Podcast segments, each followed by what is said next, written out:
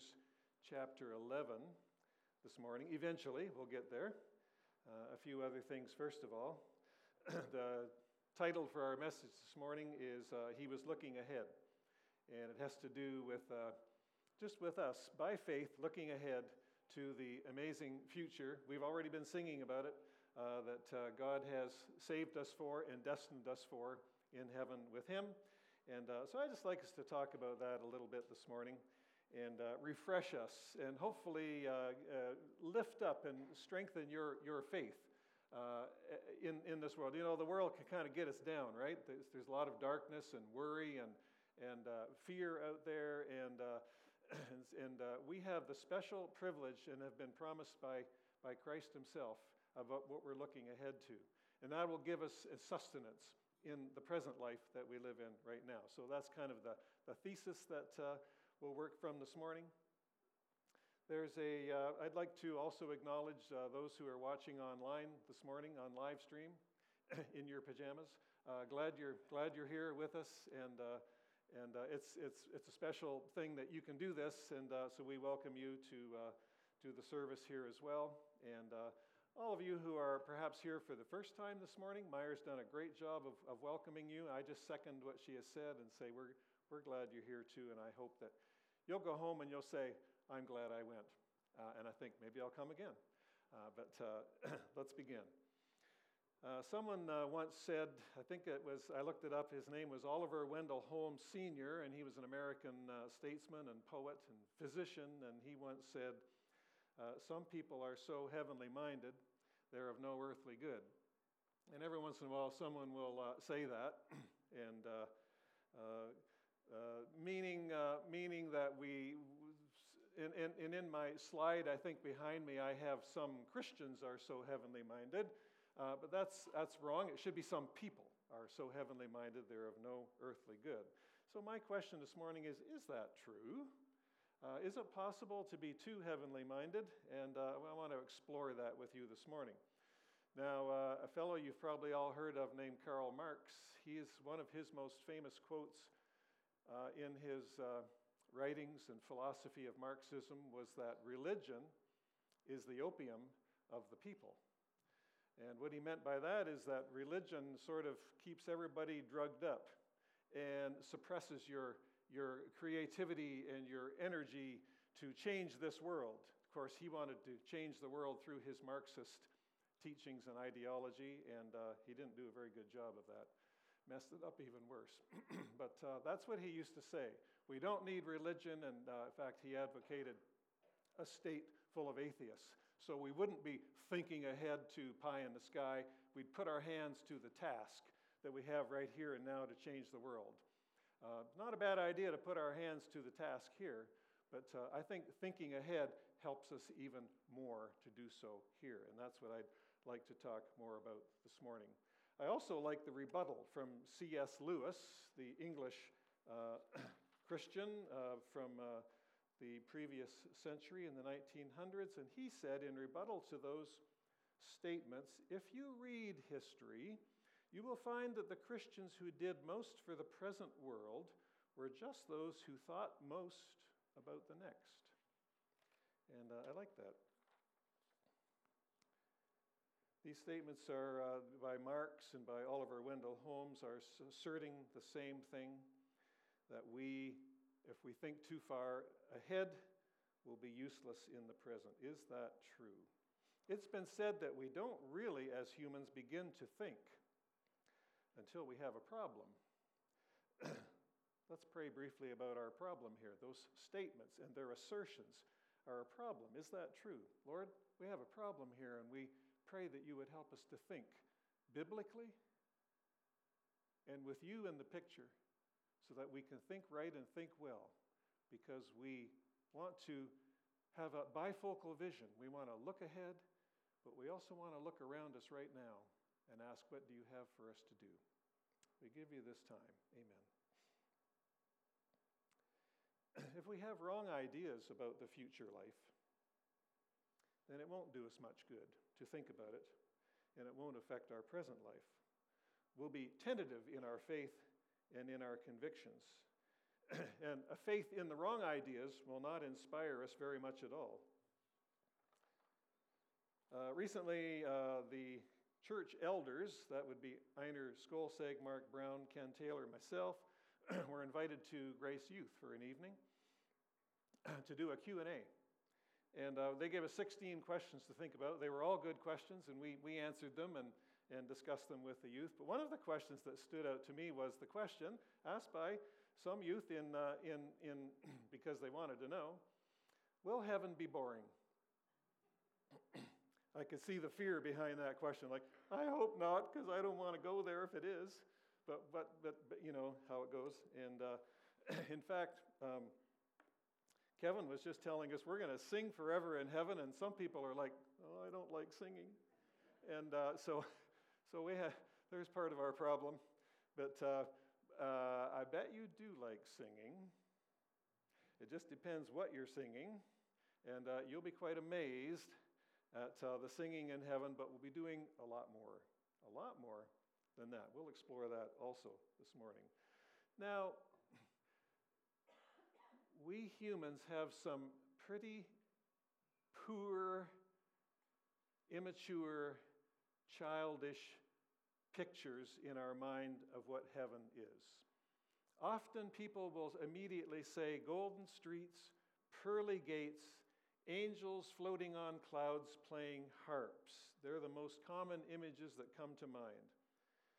You know, those things are mentioned, but only in passing as Scripture describes heaven, only in the briefest way, i.e., they're not that important. If that's all there is to look forward to in heaven, we'll be bored to tears by the end of the first week. we need to read Scripture more carefully and more thoroughly, and we need to use our God given imaginations and creativity as we think about what's ahead. this morning's message thesis is Thinking Properly About Our Future Life in Heaven with Jesus should have a very positive and powerful impact on our daily life here and now. There are three things I'd like to put before you uh, to consider about heaven, and just to stretch your imagination and push out the boundaries a little bit and get past pearly gates and golden streets. Three things to think about uh, right now. The first one is in heaven, there will be an entirely new understanding about everything. There will be an entirely new understanding about everything. There are so many things in life here that we don't understand. So many things are confusing and contradictory uh, and, and get us down. so many seemingly unanswered prayers. Yes, I have those we pray, we pray, and when, when we, we think we know what's the right thing to pray for and it doesn't happen, uh, he or she doesn't get better, they, maybe they pass away, and we say, Lord, are you listening? Are you even there? So many things are confusing, hard to understand.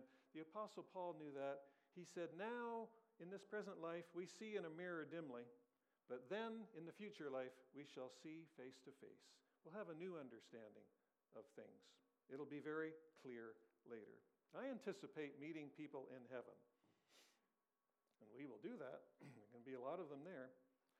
I anticipate meeting people in heaven a hundred years in or a thousand years in, and I'll, we'll ask each other, Your story, what's your story? Uh, you know, like, you're here, but tell me the, the backstory. And uh, as they talk and as they give details, I can envision my eyes as I'm listening to them getting bigger and bigger. Maybe I step back, bigger, like this is amazing. This is amazing what's going on here. And, uh, and I recognize that in their story, I'm connected to them. They might have been raised in, in, in uh, Thailand or Australia or, or uh, uh, Norway or somewhere. I never knew them in this life, but as they tell their story, I'm going, wow. Uh, and uh, I'm realizing that some of my so called unanswered prayers that I was so disappointed about here on earth. God was working through my prayers in ways I had no way of knowing, and that it was touching other places and people around this world in which we live. You know how that old saying, when a butterfly flaps its wings in China, we feel it over here in Canada? Um, I don't know if that's true, but, uh, but that the interconnectedness of, of our environment and of our, of our climate and, and, and everything, you know. And, and when this little butterfly prays here in Canada, who knows what effects it's having in, in a chain reaction through people's lives throughout and around the world. And I think we'll have a new understanding about that. And only then will we be able to connect the dots that we couldn't connect now on earth. And it'll be all to God's glory. Events, trials, difficulties will all be understood in new ways in heaven. Why did I have to go through that? I didn't understand it now, but I will then. Then we'll see face to face. We'll be constantly saying, Oh, now I understand. Oh, I see it clearly now. And oh, I had no idea. We'll often use the words written by the Apostle Paul in Romans 11, where he said, Oh, the depths of the riches of the wisdom and knowledge of God. How unsearchable his judgments and his paths beyond tracing out. Who has known the mind of the Lord? Secondly, in heaven, there'll be new learning. We'll learn new things. We'll constantly be learning. Sometimes we think, well, we're going to be perfect there, and if you're perfect, you don't have to learn anything more, right? We'll be perfect and we'll still be learning and growing in the breadth of our perfection, I believe, in heaven. We all like to learn. We like to learn different things. Some of you are into music, and some into literature, and some into science. we'll learn about God. His wisdom and His knowledge are infinite. And we'll be amazed at them and Him forever. what do we really know about what happened at the cross of Christ when he died for our sins? What do you really know? We know a few things, right? Enough to cause us to worship all of our days here on earth, but I think the, the, the window is going to be opened up a lot wider in heaven and we'll see behind the scenes. Explain, if you would, the incarnation to me God becoming flesh, born as a baby in a manger. well, I'll bet you that if you and I began to talk about the incarnation, we couldn't talk for more than two or three minutes. We're going to see a lot more of the mystery of what happened there and how that happened and why that happened. It's amazing. you know, you ever look through a keyhole into a room? You know, like that's all you can see as you're looking through the keyhole. What do you see? Yeah, well, I see a I see a window and a and there's a chair by the window. What else do you see? I, I can't see anything else. I guess that's all there is. We look through a keyhole right now. But our learning will expand because the door will be opened and we'll see the whole room. And it's going to take a long time to learn all that we need to, to learn. Paul said in Ephesians 2 that we'll learn about his grace. What do you understand about God's grace? It's wonderful. His favor to us when we didn't deserve it, that's true. But Paul says, in the ages to come, he will show us the incomparable riches of his grace. That means there's going to be a lot to learn about how his grace operated in our lives and how he saved us by his grace. There's so much that we don't understand about the universe. Some of you who are into science and biology and physics and chemistry and stuff like that. We probe as humans the universe with telescopes at the far away. We probe with electron microscopes at the very tiny, and we're amazed, and we're always trying to learn, right? I just think that process will go on in heaven. It'd be wonderful, be awesome. The very large and the very small will declare the glory of God. We don't really understand that much about space and time and energy and atoms and the subatomic particles and the elementary particles of the universe, and even light itself. We know its effect, but physicists today still say we don't really understand light. They're still working on it. Light is amazing. And gravity. We know what gravity does, but why is there gravity and how does it work? I just look forward to that. You might say, I'm not going to that class, and that's fine. That's fine. Me and most of us will be there human, human consciousness. We do not understand the meaning and how human consciousness works. We don't. Uh, the Lord will show us all kinds of cool stuff when we're in heaven. Thirdly, we'll have new experiences in heaven. New experiences. The Apostle Paul put it this way In 1 Corinthians 2, he said, Things the eye has not seen and the mind has not even thought of. All that God has prepared for those who will be in the next life with him. Things we've never thought about. There will be banquets in heaven, you'll be glad to know, full of feasting, good food, aged wine, light, and joy. Isaiah 25 talks about that. And at least one of those banqueting events, the Lord Himself will serve us. Wow.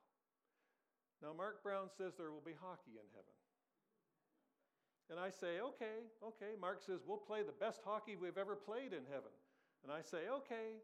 One thing will be different, though there won't be a penalty box. Probably be referees, got to drop the puck and make the close calls at the goal line. But you know, all of our appropriate former experiences here in this life will be very different in the new life in heaven. Because, for the, listen to this, for the first time in all of our existence, for the very first time, we will live in an unfallen world, an uncursed world. And it will be utterly different.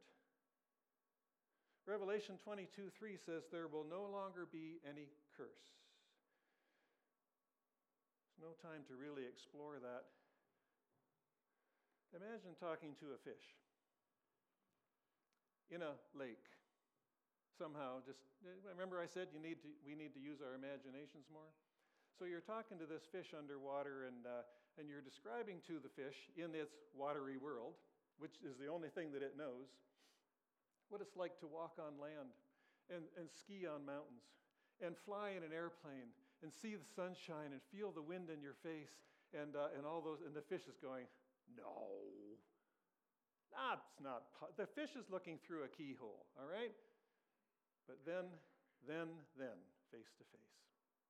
I'm just trying to whet your appetite a little bit. We will grow from glory to glory. Okay, let's go to Hebrews 11 now and study about a man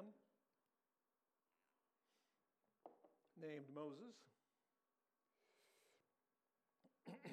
he started out his life, Moses, in Egypt with many weaknesses and fears. Uh, he was a man who was seemingly going backwards in life, but who, after meeting God in the burning bush, he learned and started to look ahead to what God had for him in the future. and as he kept his eyes of faith on his invisible God, he became the greatest leader of the Old Testament era and possibly the greatest leader of all human history. Let's take a brief look at his life as it's summarized in Hebrews 11. We'll read Hebrews 11 23 to 28. Let's see. By faith, Moses' parents hid him for three months after he was born. He was born in Egypt because they saw he was no ordinary child and they were not afraid of the king's edict. By faith, Moses, when he had grown up, refused to be known as the son of Pharaoh's daughter. He chose to be mistreated along with the people of God rather than to enjoy the pleasures of sin for a short time. He regarded disgrace for the sake of Christ as of greater value than the treasures of Egypt because he was looking ahead to his reward. By faith, he left Egypt, not fearing the king's anger. He persevered because he saw him who is invisible. By faith, he kept the Passover and the sprinkled blood, sprinkling blood so that the destroyers of the firstborn would not touch the firstborn of Israel. By faith, the people passed through the Red Sea as on dry land. And when the Egyptians tried to do so, they were drowned. there are two things that it says in this passage that I think undergirded and were the foundation of Moses' absolute change of life and from becoming a rather useless person to becoming one of the greatest leaders in this life. The first thing was in verse 26 that extra slide is, is, up there, uh, Danny. Verse 26, it says he was looking ahead to his reward. And then in verse 27, it says he saw him who is invisible. Another translation says he saw him who is unseen. So Moses, as he began to look ahead, saw the invisible God who was real, yet not visible to the material eye, but he could see him by faith And he was looking ahead to the reward, not just down at the ground of his present time. And that changed Moses' life. Let's go back to this passage and notice five new qualities and strong qualities in Moses' life. And I think they all stem from the fact that he was looking ahead and seeing him who is invisible. Number one, this is verse 24. By faith, Moses, when he had grown up, refused to be known as the son of Pharaoh's daughter. Moses had two identities.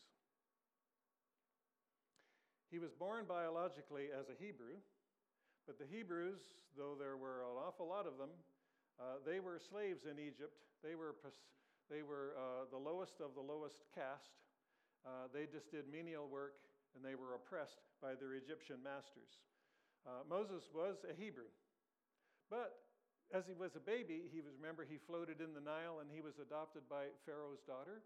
And he was raised as an Egyptian. So he had a Hebrew identity and an Egyptian adopted identity, uh, which wasn't really the truth about him, but it was part of his life at this point. But at a certain point in his life, after he had met God and after he had looked ahead, it says, notice the word, he refused to be, to be known as the son of Pharaoh's daughter. The son of Pharaoh's daughter would mean he was Pharaoh's grandson, and he would have been one privileged person in Egypt at that time. But he refused to take that identity, which wasn't his real identity. You know, if you're trying to be two different things at the same time, you'll probably be paralyzed and end up being neither. did it ever make a difference when he refused strongly and embraced just as strongly his Hebrew identity. Identities are powerful. When a person becomes a follower of Jesus, we leave behind all our former identities. I mean, we have identities that are related to career, related to sports, related to sexuality, related to money, related to social things. Our identities are, are affected by many things in our life, but when we come to Christ, all former identities must bow down to Christ and to his lordship in our life. And we begin to embrace a singular new one. We are now a child of God. We are forgiven and cleansed as sinners. We have been purchased and rescued by the atoning blood of Jesus Christ on the cross, and we now live to serve him. When embraced, that identity as a Christian deeply changes a life, just as Moses' life was also changed. Number two, this comes from verse 25. It says, He chose to be mistreated along with the people of God rather than to enjoy the fleeting pleasures of sin. Notice that phrase, the fleeting pleasures of sin. There were lots of them for Moses to enjoy if he wanted to, to all of those who are indulging in sin and enjoying every minute of it, I say, wake up, foolish people. It won't last, and it will bite you with deadly poison in the end. Moses made a very difficult choice. Instead of the passing pleasures of sin, which would be served to him by eager servants on a platter, he chose a hard life with his oppressed Hebrew brethren. Because, and get this, he was looking ahead. He saw what nobody else was looking at and what nobody else of his generation could see. He saw it by faith. Why? Because he'd met God and everything was different. It, some of us have difficulty making choices, right? Um, some people are very decisive, and some people, like me, are not so decisive and we struggle and we're back and forth, and we call it being objective, but we just aren't very good decision makers. And I think Moses was like that, but at a certain point, just notice those words He chose something. And I, I would encourage you as, you, as you see God and as you look ahead, it will help you make tough choices in life, but good choices, the best choices. And they're not, oh, usually they're not the easy ones. Just know that, my friends. Number three, verse 26. So Moses uh, got his identity cleared up and he, he learned to make tough choices. The third thing is about values. Verse 26 He regarded disgrace for the sake of Christ as of greater value than the treasures of Egypt because he was looking ahead to his reward. There's that looking ahead thing again. We all have value systems, personal value systems. Businesses have value systems. Churches have values. Sometimes they figure them out and put them on, the, on a plaque on the wall just to remind us what our values are. You, you probably haven't really thought much about your values or even written them down. our values sometimes are just sort of assumed. Like, of course, everybody thinks that. Um, but uh, of course, maybe they don't. Some people get into real conflict and they can't figure out what their conflict is a husband and a wife, or people on the board at church, or whatever it is, and they need to look a little deeper at their values because often the values are in conflict. And, but we, we, we don't recognize the values that we have, but we do have them. Anyway, our values are influenced and shaped by parents, by peers and friends, by cultural trends, and by past experiences. Notice it says Moses regarded. See that? I think it should be behind me there somewhere. Moses regarded. And the word regarded there in its original Greek um, rendition means to consider, to weigh things out, and to think. And so Moses considered and he weighed things out as he looked at the Egyptian life and the treasures of Egypt, and as he looked at his poor people uh, under the whip, and he thought things out, but he regarded these values, which sided with God, to be his values and not the treasures of Egypt. Have you and I considered carefully and thoughtfully what our deepest values are and how we make decisions? Or have we just thoughtlessly absorbed? the values of this materialistic and pleasure addicted culture in which we live. Moses thought it through, made a decision, quote, because he was looking ahead to his reward. Number four, verse 27 By faith he left Egypt, not fearing the king's anger. Here's the fear thing Ken just gave us four great sermons on fear. We have fear about our, we have anxieties, and we, and we have fear about our inadequacies, and we have fear about situations in the world because there's some scary ones going out there, and how are they going to affect me? And, and we can kind of get paralyzed by fear. That's the bad fear that he was talking about. Something you need to know about Egypt Pharaoh, who was the king, had absolute power over everything and everybody in the land. I think that everything everybody attempted to do in Egypt had to pass the test of one simple question Will this make Pharaoh angry? If not, I'm not going to do it. Because if Pharaoh was angry with you, you would be feeding the crocodiles with your body in the Nile pretty soon. Don't make Pharaoh angry. So, what did Moses do? He went and made Pharaoh angry uh, by talking about taking the people of Israel out of Egypt. That enraged Pharaoh, made him very angry.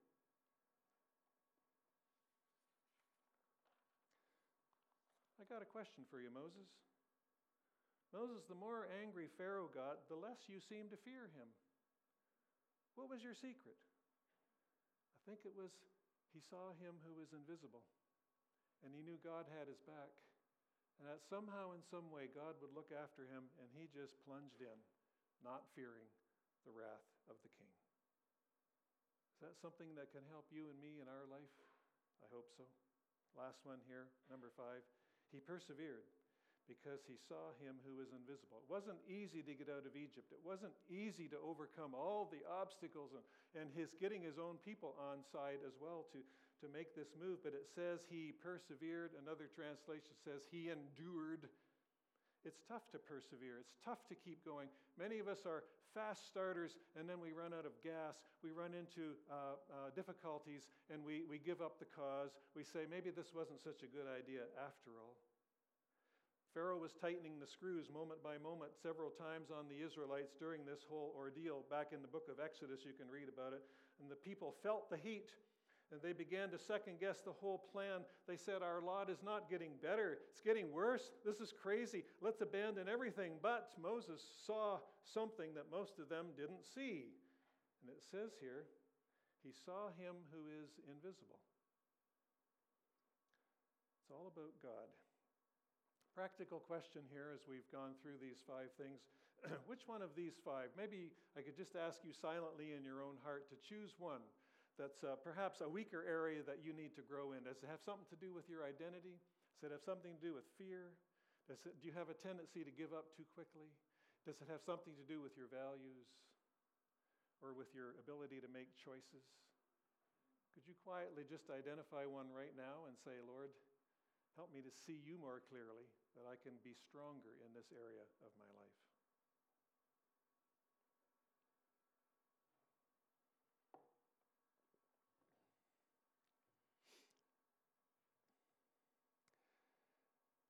Worship team can come now to prepare to sing the last song. While they do, I have a confession to make. And as I say this, I hope you don't misunderstand me. With all of my talk about looking ahead to the reward and seeing Him who is invisible,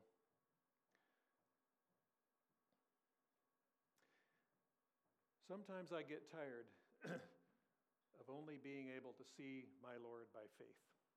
Do you ever get tired of that? I know Paul says we walk by faith and not by sight, but sometimes I'm like, this walking by faith is hard. I'm not getting tired of the Lord. I'm getting tired of not being able to really see Him physically, face to face. Now it's in a mirror dimly, then face to face. I want to get there.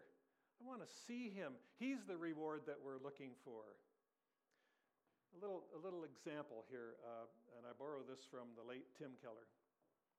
He said, Sometimes maybe you work in an office or in a business and you do a lot of emailing all, all the time, every day. You're, you're emailing this department and you're talking to person over there and you're, and you know, you're asking questions and you might trade a little bit of banter back and forth.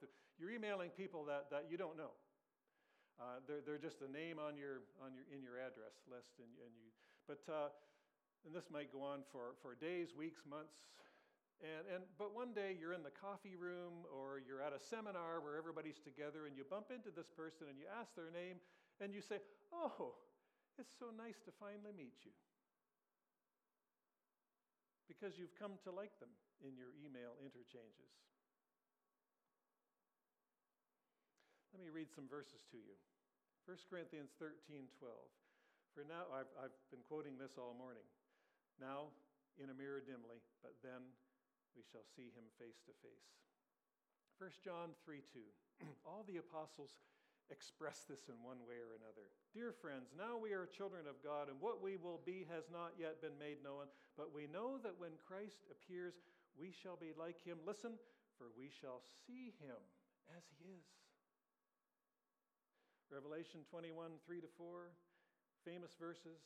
I heard a loud voice from the throne saying, Look, God's dwelling place is now among the people. Notice those words, now among the people. That's different than everything we've known.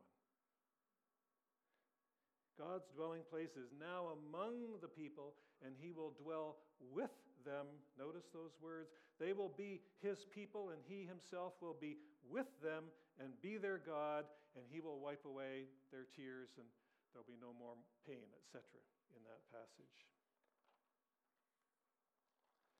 So look ahead, friends, to the day when you finally are in His real, tangible, physical presence, and you say something like this.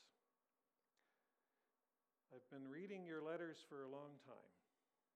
I've been straining my ears to hear your voice, which sometimes gets lost in all the crazy noise of this world. Sometimes I admit I get weary of doing my best to express my love and gratitude and worship to someone I can't even see or touch.